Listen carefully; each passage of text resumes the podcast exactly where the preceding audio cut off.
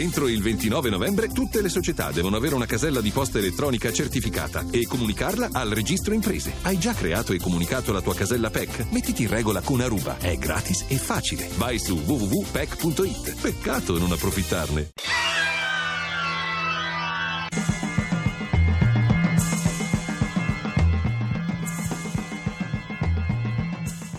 Sabato giallo.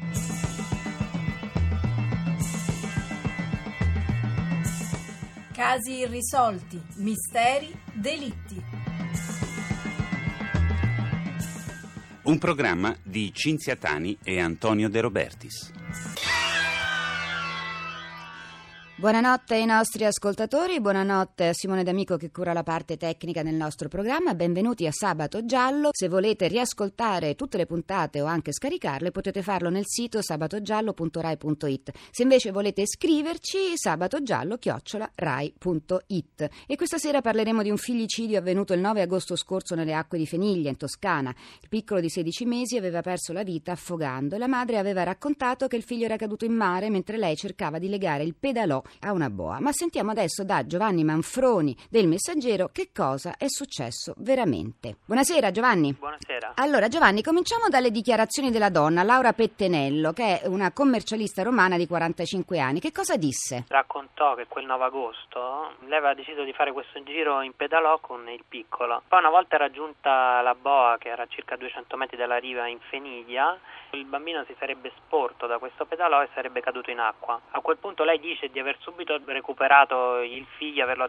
portato in spiaggia, avvolto in un asciugamano, messo sotto l'ombrellone, e poi ha raccontato di essersi accorta solo dopo che il bambino stava male, e quindi poi c'è stata la corsa in ospedale, però era troppo tardi perché poi il bambino è arrivato morto in ospedale. Ecco, ma come mai le sue dichiarazioni non hanno convinto il giudice? Inizialmente proprio per un'incongruenza sui tempi, perché secondo appunto una prima ricostruzione questa gita in pedalò era finita intorno alle 9. Quindi la mamma poi ha lasciato la spiaggia intorno alle 10:20, cioè un lasso di tempo troppo lungo tra la caduta in mare e poi il soccorso che certo. Ha fatto al figlio. Quindi subito questa cosa ha piazzato gli inquirenti, che hanno capito che c'era qualcosa che non andava, perché se un bambino cade in acqua e poi si vede che non respira, è passato troppo tempo. Certo. Inoltre c'è una telefonata della donna in cui si sente che chiama appunto il soccorso, in cui si sente piangere il bimbo, e quindi appunto si dice se il bimbo ancora stava piangendo vuol dire che ancora non era morto. Il bambino era già giunto in fin di vita al pronto soccorso nel marzo precedente. In quel caso cosa aveva raccontato la madre? Si è ricostruito che lei aveva tentato di affogarlo nella vasca da bagno, addirittura in quella circostanza la mamma l'aveva dato per morto. I medici sono riusciti all'ultimo momento a salvargli la vita. I due episodi sono stati messi poi in correlazione dal GIP e appunto qui c'era proprio un tentativo di sopprimere il figlio a causa di questa psicosi, perché il figlio era ritenuto causa di una rottura dell'equilibrio familiare. Ecco questo, no? Si è capito, cioè lei addirittura voleva darlo in adozione questo bambino, perché sì, proprio questo bambino aveva un po' rotto quell'equilibrio che si era creato, lei aveva anche altri due figli e addirittura aveva chiesto alla sua pediatra di adottarlo, proprio perché lei diceva che non riusciva proprio a vederselo intorno. Giovanni Manfroni, noi ti ringraziamo e alla prossima volta. Grazie a voi.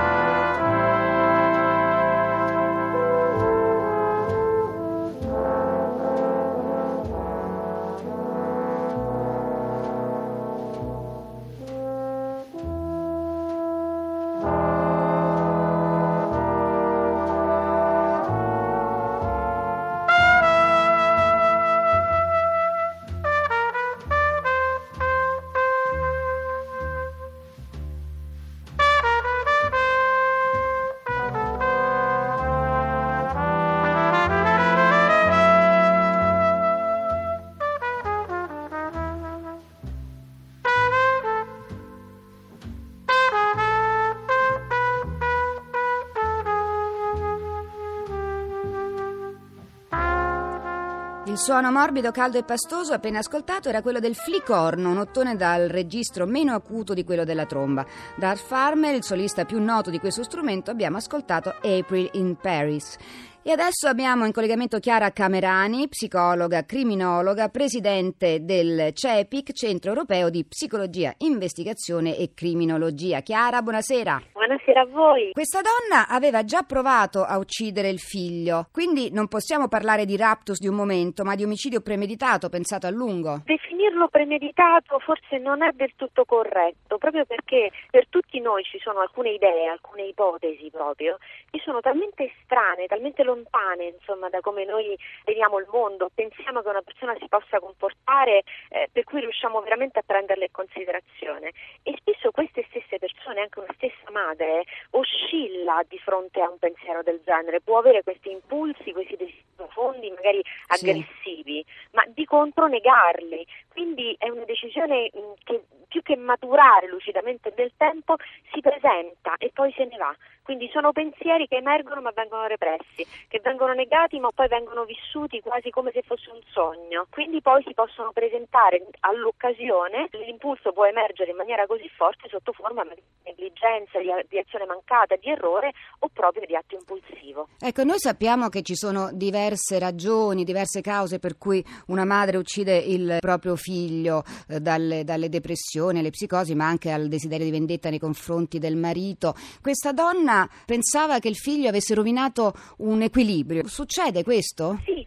È possibile che la donna avesse comunque un nucleo persecutorio del quale aveva investito il figlio, quindi vedeva il figlio come la causa di ogni male. Ci sono donne che vivono il figlio come la causa, per esempio, del fatto che il corpo un pochino si rovina, si sforma, di aver dovuto sposare obbligatoriamente un uomo che non desideravano, di aver interrotto una carriera. Quindi è possibile che sfoghino la loro aggressività o vedano proprio come causa il figlio. Abbiamo quindi una base comunque di patologia, però ricordiamo che la percentuale di malattie mentali nell'interno della popolazione delle madri che uccidono è di 1/3. Mentre i restanti 2/3 sono disturbi minori, quindi disturbi di personalità, scompensi, depressione postpartum, cioè cose più legate a quel determinato momento. Senti, mi veniva in mente, pensando a questo caso, poiché il bambino, la mamma aveva già tentato di uccidere il bambino, della sindrome di Munchausen, che non è proprio la stessa cosa, perché in quei casi la mamma fa del male al proprio figlio e poi lo cura, lo salva, no? È così? Sì. Ma le persone affette da Munchausen possono, possiamo dire, attuare questo comportamento, che è quello di procurarsi delle patologie, delle infezioni, delle emorragie, tutto quello che vi può venire in mente veramente nello scibile medico e patologico, però se li procurano, quindi è molto differente dall'ipocondriaco che è convinto di averle. La persona con la sindrome di Munchausen o le procura a se stesso o lo fa, si dice, per procura al proprio figlio. Questo a loro crea un doppio vantaggio, uno che è quello di correre in ospedale, chiedere l'attenzione di tutti, ma mostrarsi delle madri eccezionali che non si muovono, per esempio, dal capezzale del figlio. Quindi da una parte vengono viste come delle madri perfette, molto attente, quindi questo va a rinforzare la loro identità. E dall'altra riescono in qualche modo a perpetuare continuamente questa situazione in cui tutta l'attenzione è rivolta anche verso di loro. C'è da dire che queste persone spesso hanno avuto durante l'infanzia, per esempio, delle situazioni di ospedalizzazione abbastanza prolungate, quindi è come se si sentissero a casa in ospedale. Questa attenzione come un'attenzione quasi familiare. Bene, Chiara, resta con noi perché adesso facciamo un salto indietro e ascoltiamo questa breve ricostruzione di un caso del passato. È già primavera, eppure com'è fredda l'acqua della Dora Baltea. Forse sarà perché è notte. Federica Forcella è separata, ma in buoni rapporti con l'ex marito. Sono appena stati a cena insieme, loro e il piccolo Mattia. Lei però sta attraversando un brutto periodo di sofferenza. L'acqua scura del fiume trascina i corpi di Federica, di Mattia stretto al petto e del cane fino alla griglia di protezione della diga di Quassolo. La mamma e il bambino restano lì, esanimi, fino al mattino. Il cane, bagnato e spaventato ma vivo, non si allontana dai cadaveri. Per gli operatori della diga quel giorno di aprile del 2010 comincia con una scoperta terribile. Lungo l'argine, poco distante, c'è una vecchia automobile. Dentro, assieme alle chiavi, un libro di favole. Elisa, l'edicolante di Tavagnasco, commenta: Sapevo che non stava bene, ma non avrei mai immaginato che volesse uccidersi. E poi, perché anche il bambino, così pieno di vita? Federica Forcella, un'altra vittima della depressione, il male oscuro che toglie la voglia di vivere e annebbia la mente. Così Federica ha pensato che anche Mattia non potesse più vivere senza di lei e l'ha portato con sé.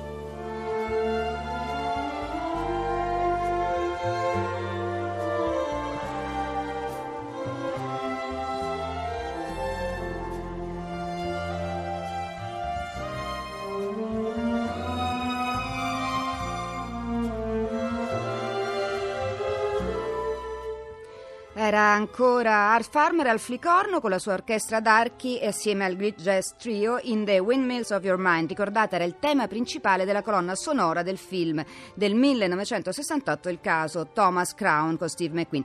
Allora, Chiara Camerani, di solito si parla di donne che uccidono i figli neonati o molto piccoli, invece c'è stato un caso a gennaio in Florida, a Tampa, di una donna di 50 anni, Julie Schnecker, che ha ucciso il figlio 13enne e la figlia 16enne con la pistola. Poi voleva suicidarsi, era andata a prendere il ragazzo una partita di pallone, tornando a casa ha sparato alla figlia che stava facendo i compiti e poi ha rivolto l'arma contro il figlio. È rimasta a casa tutta la notte. Il giorno dopo la nonna ha avvertito la polizia perché a casa della figlia non rispondeva nessuno. Lei ha ammesso di aver ucciso i figli, ha detto di non provare rimorso. Fra l'altro in quei giorni il marito, colonnello dell'esercito, era nel Qatar. Tutti gli amici della coppia conoscevano Julie come una donna eccellente, brava ad allenare squadre di pallacanestro, in qualsiasi attività si cimentasse. I ragazzi erano molto sportivi, tutti e due molto bravi, ma ultimamente era successo qualche cosa. Pare che la donna fosse entrata in uno stato depressivo, spesso schiaffeggiava e picchiava la figlia maggiore perché secondo lei le rispondeva male. Ecco Chiara, cosa succede in questi casi? La donna era depressa o esasperata? Possiamo solo azzardare un'ipotesi molto approssimativa, non avendo abbastanza elementi, però l'allontanamento del marito, il licenziamento, l'assenza di relazioni sociali dovuta a tanti traslochi, la gestione di due figli adolescenti, una persona che era brava in tutto, è probabile che su una base ovviamente di fragilità emotiva già presente, tutti questi elementi siano state come tante piccole esplosioni che alla fine hanno creato un crollo, cioè lei ha reagito con violenza nel momento in cui ha perso il controllo. Perché non si è suicidata? Beh, il suicidio è un atto di grande coraggio o disperazione a seconda dei punti di vista. È possibile che abbia avuto un momento di esitazione, ma non è detto che non lo faccia in un secondo tempo. Molte donne dopo, magari in occasione di anniversari oppure nel momento in cui comprendono la piena portata e ovviamente devono affrontare il dolore, poi nutrono la fantasia di riunirsi finalmente con i propri figli in cielo. Grazie a Chiara Camerani, ringrazio Simone D'Amico che ha curato la parte tecnica. Cinzia Tani vi augura la buonanotte. Abbiamo trasmesso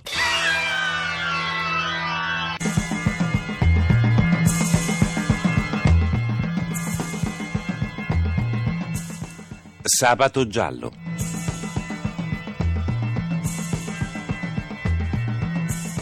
Casi irrisolti, misteri, delitti.